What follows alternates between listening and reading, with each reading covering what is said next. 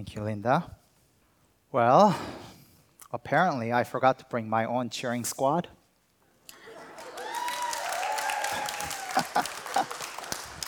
now, all you have just cheered. Can you buy me a cotton candy too after service? Thank you, Linda. It's great to come together and worship together our triune God this morning. I said it last week too, but I, I'm compelled to say it one more time. It's so good to hear you sing, church. Every time you sing, my heart leaps for joy. I need that, so thank you for encouraging me through your singing this morning. Today, we are continuing our sermon series in our Chelten's DNA who we are as a church. We have been examining our mission, and for the way of review, last couple of weeks, we talked about the importance of upward, why it matters to worship our triune God.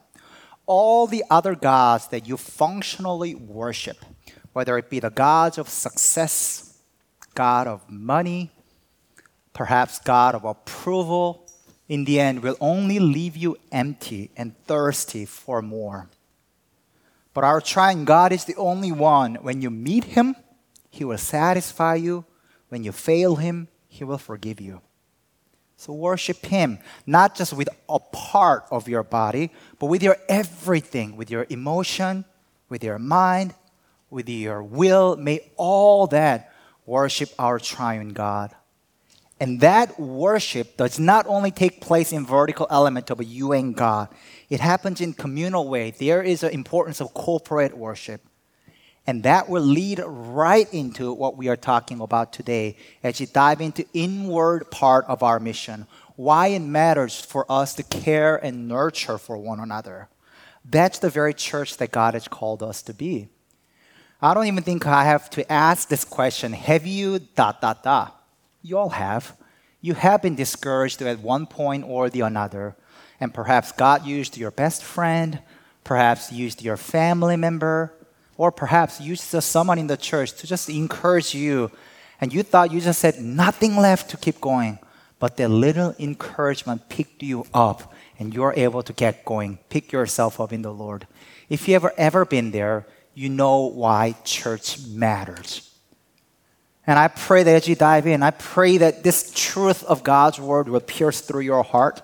That worship and existing of our own does not quite work with existing community, church matters for all of us. With that ado, let's open up the Word of God to Acts chapter 2. Acts is the fifth book of the New Testament, if you don't know where to find it. And as you go there, let me give you a brief context of what this chapter is all about. Jesus came, Jesus lived, Jesus died, and rose again. Now he's ascended to heaven and He's just sending down His Holy Spirit. The chapter that we are about to li- read is the beginning of the church, it's the Pentecost. So, as we read, we will think and dwell on the characteristics of the gospel transformed community. How the gospel transforms our community, we are about to read that. And as you read, I pray that the Lord will speak to your heart and may we become church like this early church. Acts chapter 2, 42 to 47. Let me read it for us. They devoted themselves to the apostles' teaching and to fellowship, to the breaking of bread and to prayer.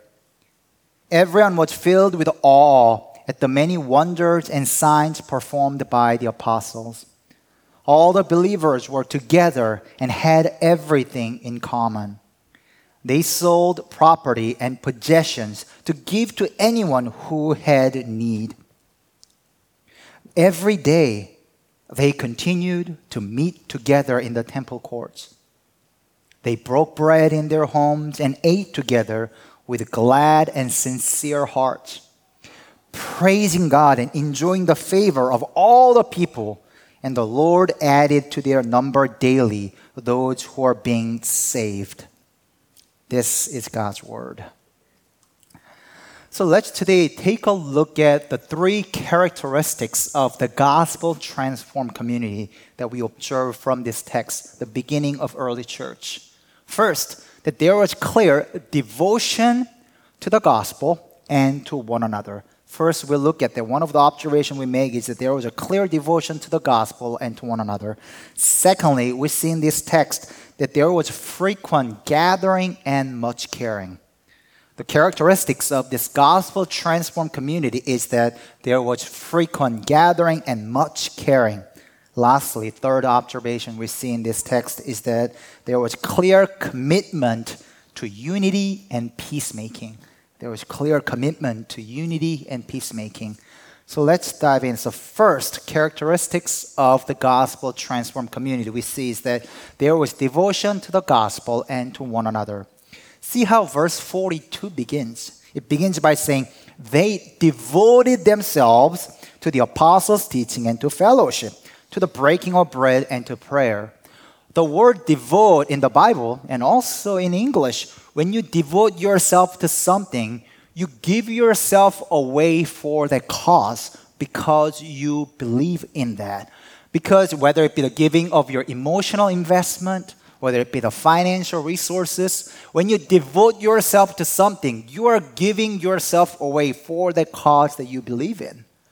And what did this early church devote themselves to? What did this early church devote, give themselves away to? The apostles' teaching and to fellowship. So, first, let's talk about what was at the center of this apostles' teaching that this early church devoted themselves. If you read just a few verses before 36 and 37, it shows the crux of what the apostles' teaching was. Therefore, let all Israel be assured of this God has made this Jesus, whom you crucified, both Lord and Messiah. When the people heard this, they were cut to the heart and said to Peter and other apostles, Brother, what shall we do? So, first and foremost, the crux of apostles' teaching was that they were proclaiming crucified Jesus. And not only that, go a few verses before 32, he says, God has raised this Jesus to life, and we are all witnesses of it.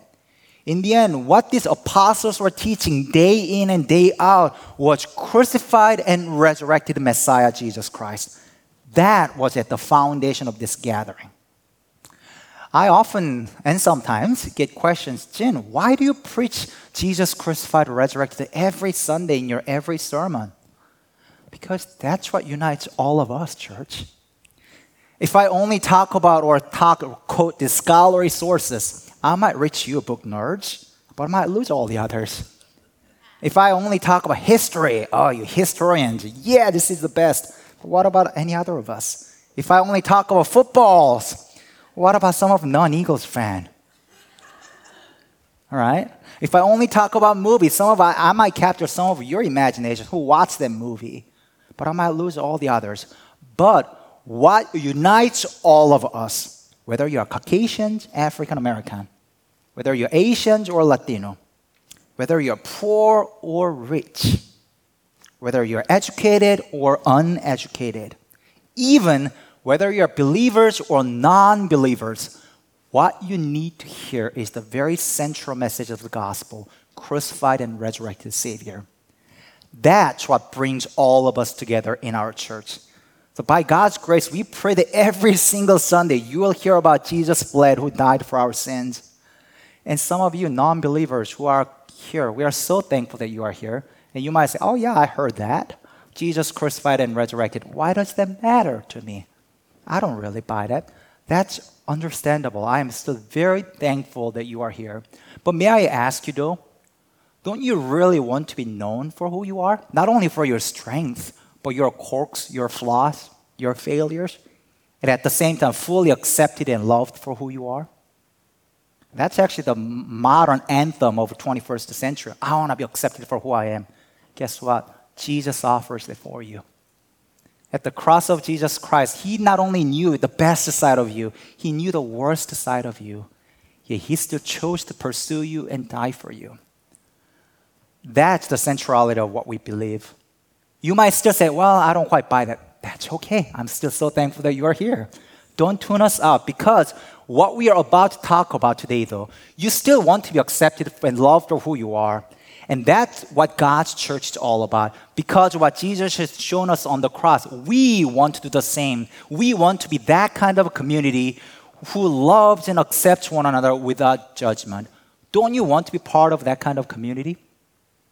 Well, if you like the smelling of what we are cooking here, I pray that you join us. Continually come back. Don't tune us out, but I sincerely pray that our Lord will continually find you. Open your eyes to Him. So, first and foremost, the first commitment of their teaching was the first devotion was they were committed, devoted themselves to apostles' teaching. what was another thing they committed themselves to? They devoted themselves to what? Fellowship, right? When you talk about, when Bible talks about, or even devotion itself, the word, oftentimes devotion, it's voluntary in its nature. In other words, things that you give yourselves to are often not required by the law. The federal law, in case you didn't know, federal law does not require you to be married. The federal law does not require to have children. But you have given yourself because you believe in the cause. And as a result of your devotion, that is voluntary, you are being transformed to love that person well, love the family well. So oftentimes, things that you give yourself away are not necessarily a requirement. I used to pastor in Princeton before I got here, and I worked a lot with the university students and PhD students. I often ask them, How are you? And number one answer I hear is like, I am so busy. Then I thought, Why are you so busy? Sometimes one third of the time I'm hearing, Oh, yeah, my classes are full. But two thirds of the time, my answers were like, Well, I have this drama club. I am traveling into my a cappella group. Well, I have to go to this eating club, which is like fraternity and sorority. And I'm thinking, but none of those are requirements for your graduation. Those are all extra curriculum that you're giving yourselves away. But oftentimes, when the students graduate, move away, things that they talk about, what they treasured, what they value the most, was all those activities that they gave themselves for. They were not required, but because they believe in it. Church is like that. I hope I didn't twist your arm to come here this morning. You are not required by the law to be here this morning but you devoted yourself to God's church. And as a result of your devotion, because you do not treat this community as a contract, but a covenant and devotion, you are being transformed as you knock off rough edges with one another, as you dwell together in one body of Christ. See, and C.S. Lewis talks about it in his book, Four Loves. Out of all those love, whether it be Storge, Eros, and all those, the most non biological love is friendship. Those are non necessary. Often it's voluntary. But those are one of the most novel love that you can find. You give yourselves away, you devote yourself. And as a result of giving yourself to the body of Christ, you are being transformed in the likeness of Jesus Christ every day. I have often quoted David Brooks, who is a New York Times columnist and sociologist. In his book, The Second Mountain, he talks about this commitment, devotion, covenant, in contrast to contract. Hear what he says here. A commitment is different from a contract. A person making a contract is weighing pros and cons. A person entering into a contract doesn't really change. She just finds some arrangement that will suit her current interests. A commitment, on the other hand, changes who you are or rather embeds who you are into a new relationship. Rabbi Jonathan Sacks clarifies the difference. A contract is a transaction, a covenant is a relationship. Or to put it slightly different, a contract is about interest, a covenant is about identity. It is about you and me coming together to form an us. That is why contracts benefit but covenants transform. Church, what it does the church mean to you? Is this just a contract? As soon as you disagree, as soon as things get difficult, you're like, I'm out. It doesn't benefit me. That will never transform you. You will still be caught in your self absorbedness. But even when things are so difficult, when you stick with the body of Christ through thick and thin, it will slowly, surely, when you devote yourself, when you give yourselves away for the cause, it will transform you. Do you know why? Because that is at the center of the gospel. Do you think Jesus wanted to go to the cross? If Jesus was marked by self preservation at the cross, and I say, I didn't do anything wrong, I'm going to come down a cross, then Jesus lives, but we die. But Jesus was not marked by self preservation, but self donation. He gave himself away for the flourishing of the body of Christ so that we may live. So, church, if you want to find yourself, give yourself, lose yourself, die to yourself for the flourishing of one another. They devoted themselves to fellowship for one another's sake. A funny thing is that everyone wants to go to heaven, but nobody wants to die. But what the gospel calls us is that we need to die to ourselves for the whole being. Will you commit to the body of Christ? Today, if you have heard my preaching a while, you, you know I don't do this, this regular basis. But I want to make it as tangible as possible today for you. Some practical application that you can do, a challenge to you. I'll give more as you go along.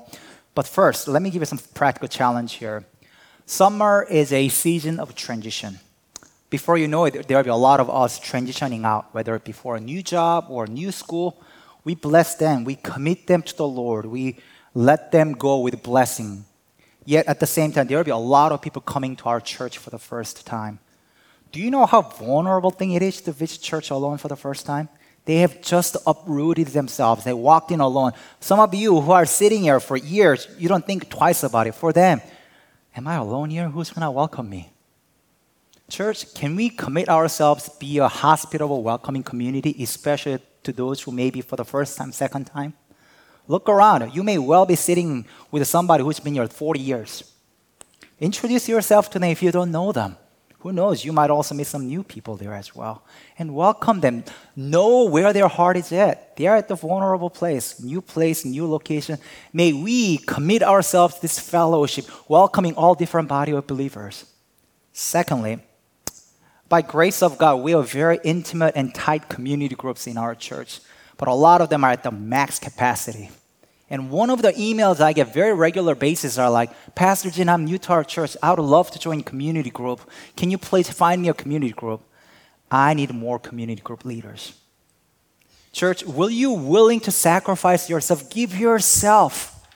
I know you have great group, tight group. I'm very grateful for your groups. But according to Barna Group research, people tended to stay in the church when they make seven meaningful connections. Do you know where that seven meaningful connection takes place? In a community group.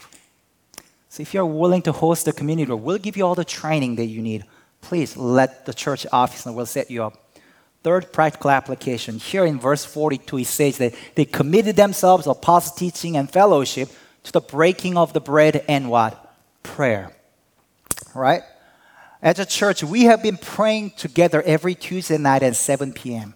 Our elders have been doing great job leading that time, and we encourage you to come and join us. If you already have a prayer partner, that's fine. And we are not even asking you to come every week, but once a month. Just show up we, you need a Zoom link for that. Contact church office. We'll send you a Zoom link so then you can come and pray together because that's what the characteristics of this gospel transformed community was like. They devoted themselves to prayer as well. May that be the characteristics of, of us that we devote ourselves to first crucified and resurrected Messiah and we commit ourselves to fellowship with one another. Point number two, second characteristics of this gospel transformed community is that there was frequent gathering and much caring. When you read verse 44 through 46, which I'm about to do, notice how many times the word together shows up. All the believers were together and had everything in common. They sold the property and possessions to give to anyone who had need. Every day, they continued to meet together in the temple courts. They broke bread in their homes and ate together with glad and sincere hearts. In this three verse word together shows up three times. In fact, this Acts chapter 2 begins with the word together and ends with the word together. Uh, verse 1, they were all together. Verse 6, the multitude came together. Uh, verse 44, all believed were together. Verse 46, attending the temple together, broke bread in their homes and ate together. There was quantities qualities, intentionality, and spontaneous in their togetherness, in their gathering. Church, it does not quite work this way. Hi, nice to meet you, stranger. I got five minutes, but tell me all your hopes and dreams and aspirations and fears. Let's be best friend right now. Thank you. That was greatest five minutes ever spent. Goodbye. We're BFF now.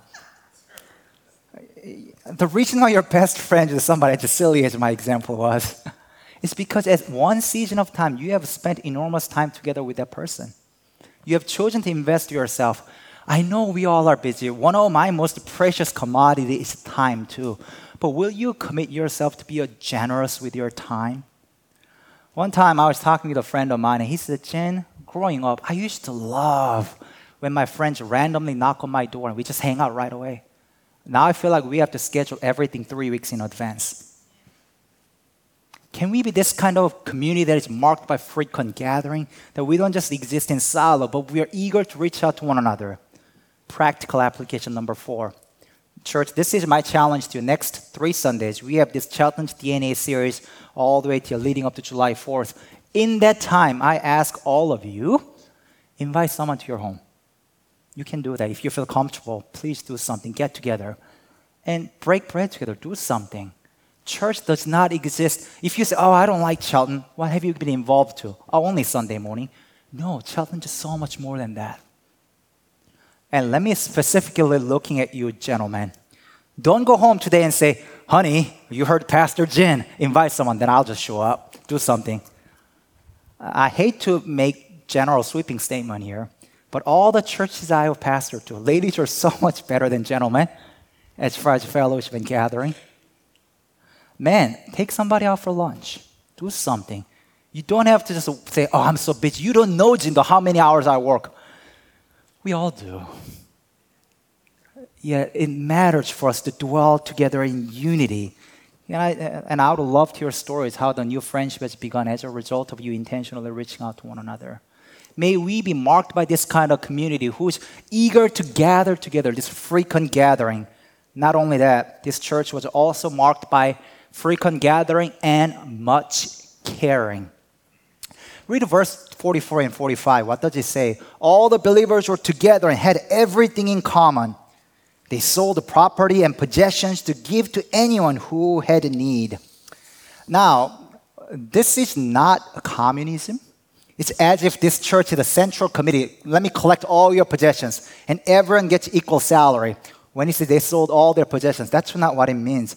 It does not mean communism, but it's talking about spiritual community. They cared for one another that much that my possession was as good as their possession. Those who are in need, they're willing to give anything for their flourishing sake. Will you be a generous friend to church? Whether it be through your resources, whether it be through your time, whether it be through your emotional investment. Without that, church do not exist. I think it's okay for me to say, um, I had a rough week this past week. If one thing happens, I'm usually fine. But when five, six, six unrelated things from one another completely fell off my shoulder, one day I was at the breaking point. I was like, God, I just can't do it. So I just called a friend of mine here at the church, and I asked him, Hey, can you pray for me? I'm just not doing well. And he's like, Where are you? I'm coming. And I said, Well, actually, I am busy. I did say that. Um, I, I'm, I gotta get sermon ready for Sunday. but can you pray for me? And then I, I got convicted in my heart. Like, well, actually, I take it back. Yes, please come pray for me. He came late at night. He heard all my sins that was within me. We're just praying together, and I had a short, sweet cry in front of him after letting him know all my burdens that I was carrying. I don't think I would have made through this week without that. And after that, I just ran into another friend of mine here at the church. This guy's a busy man. He has two, three different jobs. He just tells me, Jin, one of the church members had a terrible accident, friend of mine. So today I just spent went to hospital to spend time with him. And I'm like, you did that? He's like, yeah. I just I I've been through hospital stay alone before. I don't want anybody to go through that. He took his busy schedule out to visit him in the hospital. That moved me. That really encouraged me. And there's another couple in our church, Chelten, who give up their home, open up their home, open up their so much of emotional investment and time to help this couple who's struggling in their marriage. When I hear stories like that, oh, that led me to one sweet cry that I needed. Those people who are seeking for community, non believers, do you like the smelling of what we are cooking here by now? This is a good community. And Chelten, if you're convicted, oh, I am not like that, Why don't we be?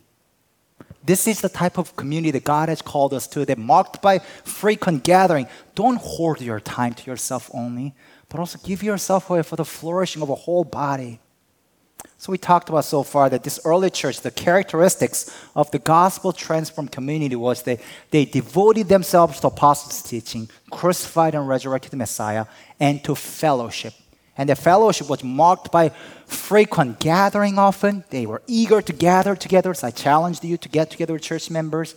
And also, they were so much caring. They were giving up their possession and time and all that. That's what marked the early church. But That's not the end. The third characteristics of this gospel transformed community is that there was commitment to unity and peacemaking. Read verse 47 with me. Praising God and enjoying the favor of all the people.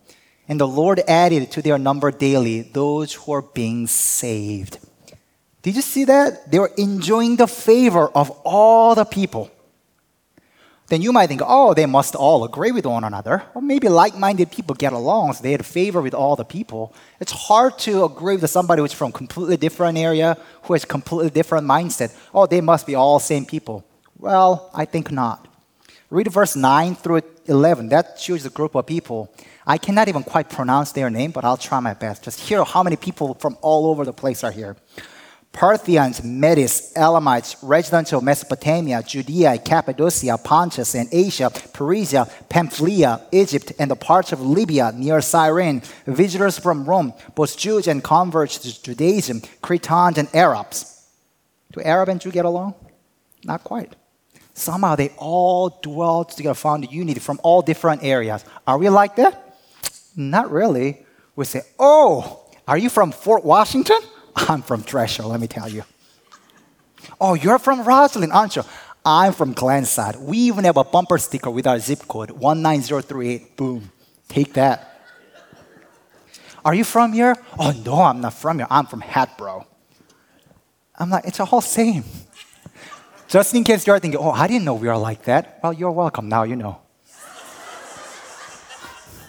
That's one of the first things I learned about this area. I'm like, oh, wow, they really pride in their location. But these people from all different area came together, still found a favor with all different people. Not only that, I'm pushing here, but I'm half joking, but I'm dead serious too. I got this from another pastor of mine, pastor of, from his book, The Dynamics of Spiritual Life. But notice how much thinking could have been very different in this group of people. Verse 42 they followed apostles' teaching. What is that? It's talking about good theology. What denomination in Protestant prided themselves in good theology? Often Presbyterians. We got a good theology. Also, it must be Presbyterian church. Well, read verse 43. There are many wonders and signs. Now it sounds like charismatic church, isn't it? Do they dwell together? Oh. Verse 45. They were selling their possessions and belonging and distributing the proceeds to all. It's talking about social justice. Usually, mainline churches are really known for that. We cannot forget about us. Verse 42 and 46, they are breaking the bread together. Now it sounds like Baptist potluck. Verse 47, praising God all the time. They did dynamic worship. Now it sounds like a Pentecostal church. Or perhaps Anglican church in their own liturgical worship. Presbyterian, Charismatic, Mainline, Baptist, Pentecostal, Anglicans, do we all get along that well? I'm pushing here. Yet also, you got the point, right? These group of people must have had very different thinking and different thoughts, but somehow they found favor with all the people, dwelled together in unity and peacemaking. Church, how do you treat those who disagree with you? Oh, let me tell you, I don't like them. I often treat them as if they are my enemy. I'm like, you think that way? How dare you? When, how do you react when something's rubbed you just off wrong way? All of a sudden I say, I'm going to other you. Don't even talk to me. I'm much better than you. Often we are like that. And I illuminate over. It eats me up alive. But, church, can we lay ourselves down and dwell in unity and peacemaking? How wonderful testimony would it be? How wonderful testimony would it be if somebody walks in a door and says, you and you are friend? Different culture, different race, different educational background, different political affiliation. But somehow you guys dwell together in unity. What's the secret? Because we believe in same crucified and resurrected Messiah. Wouldn't that be a powerful testimony to the world? And may we become a church like that. How's your heart this morning, church? I don't like it too. When just things rub me off in wrong way, it eats me up alive. But do you think Jesus agreed with the decision of Pontius Pilate and Caesar? I'm sure he disagreed too. They led him to the cross. But even at the cross, Jesus cries out, Father, forgive them. Jesus loved till death for the flourishing of the church. So may we, Chelten, a church of hope. May our DNA be that we truly commit ourselves to crucified and resurrected Messiah. And may we commit, devote ourselves to one another and to fellowship by laying ourselves down. Give your time, be generous friend. Gather together, care for one another. And may we lay our preferential desires down and commit ourselves to unity and peacemaking, even when things are difficult. That kind of covenant community, not a contractual community, will transform you. Because even when thick and thin, you say, This is the church that God has called. May we be the agent of hope and the gospel and the peacemaking to the world. Can we do that, church? Let's pray together. Oh God, this is a lofty calling that you have shown us the characteristics of this gospel transformed community. God, I rejoice when I witnessed that. In fact, I was a recipient of it this week. Without those who came through, I don't think I would have made it when things were falling apart in so many different directions. God, we know we are busy, but Lord, would you allow us to really devote ourselves to the very implication of the gospel? Would you allow us to give up our times and resources and even comfort to care for those who are in need? And Lord, we all have our desires and preferences, our inclinations. And sometimes it's hard when things just don't go my way. When I disagree with somebody and I have to call them brother and sister. But oh Lord, you did that. You died to tear down the veil. You tore that veil so that Jews and Gentiles can be united. You tore that veil so that we can be united. So may we, may our DNA as a church will be that kind of community who care and nurture, love one another, even when things are difficult. God, obviously, we cannot do that on our own. So we look to you for help and guidance this morning. Help us, O oh Lord. Make us more like Jesus. Transform us as we devote ourselves to you and to one another. In your precious name we pray. Amen.